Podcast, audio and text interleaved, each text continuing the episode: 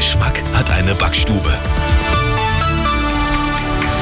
Grüß Gott, es ist 17 Uhr, die Nachrichten mit Cora Weidner. Zuerst das Wichtigste aus München und der Region. Kahlschlag bei Galeria Karstadt Kaufhof. Der Warenhauskonzern wird über, über 50 Filialen in ganz Deutschland schließen. In Bayern sollen schon Ende Juni diesen Jahres unter anderem die Zweigstellen in Coburg, Erlangen, zwei in Nürnberg und Regensburg schließen. Außerdem soll auch eine der größten Filialen in Europa dicht machen, die am Münchner Hauptbahnhof. Über 5000 Beschäftigte verlieren damit insgesamt ihren Job.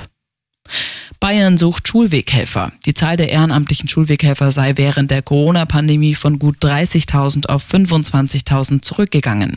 Innenstaatssekretär Kirchner leitet die neue Kampagne dazu umsichtig im Verkehr zu sein. Das ist die größte Botschaft, auf junge Verkehrsteilnehmer zu achten, aber umgekehrt sich auch ehrenamtlich dafür engagieren und einsetzen, damit A, vielleicht die Kinder sich engagieren oder man selbst auch, sage ich mal, dort sich bereit erklärt, für dieses Verkehrssicherheitsthema einzutreten. Und nebenbei hat es auch tolle Begleiteffekte.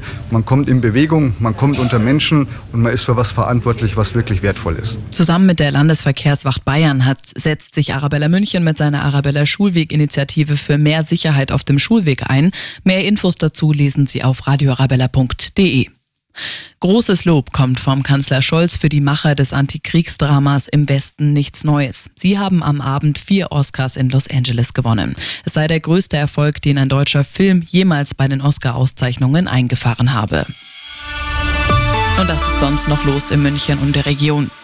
Noch mehr Geduld brauchen Autofahrer seit heute rund um die Leimer Unterführung. Die ist bis Ende Mai gesperrt wegen Arbeiten zur zweiten S-Bahn-Stammstrecke. Fußgänger und Radlfahrer können durch. Und auch die S-Bahn-Station Leim bleibt erreichbar. Busse werden umgeleitet und teilweise auch Haltestellen verlegt. Alle Infos dazu auf radiorabella.de. Und weil er sich gegen Einbrecher schützen wollte, ist ein Ebersberger jetzt vor Gericht gelandet. Er hatte eine LED-Lampe an einen Bewegungsmelder gekoppelt, sehr zum Leid seines Nachbarns.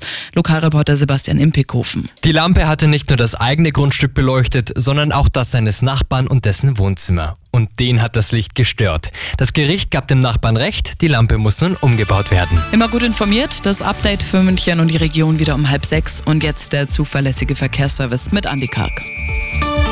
Um zwei nach fünf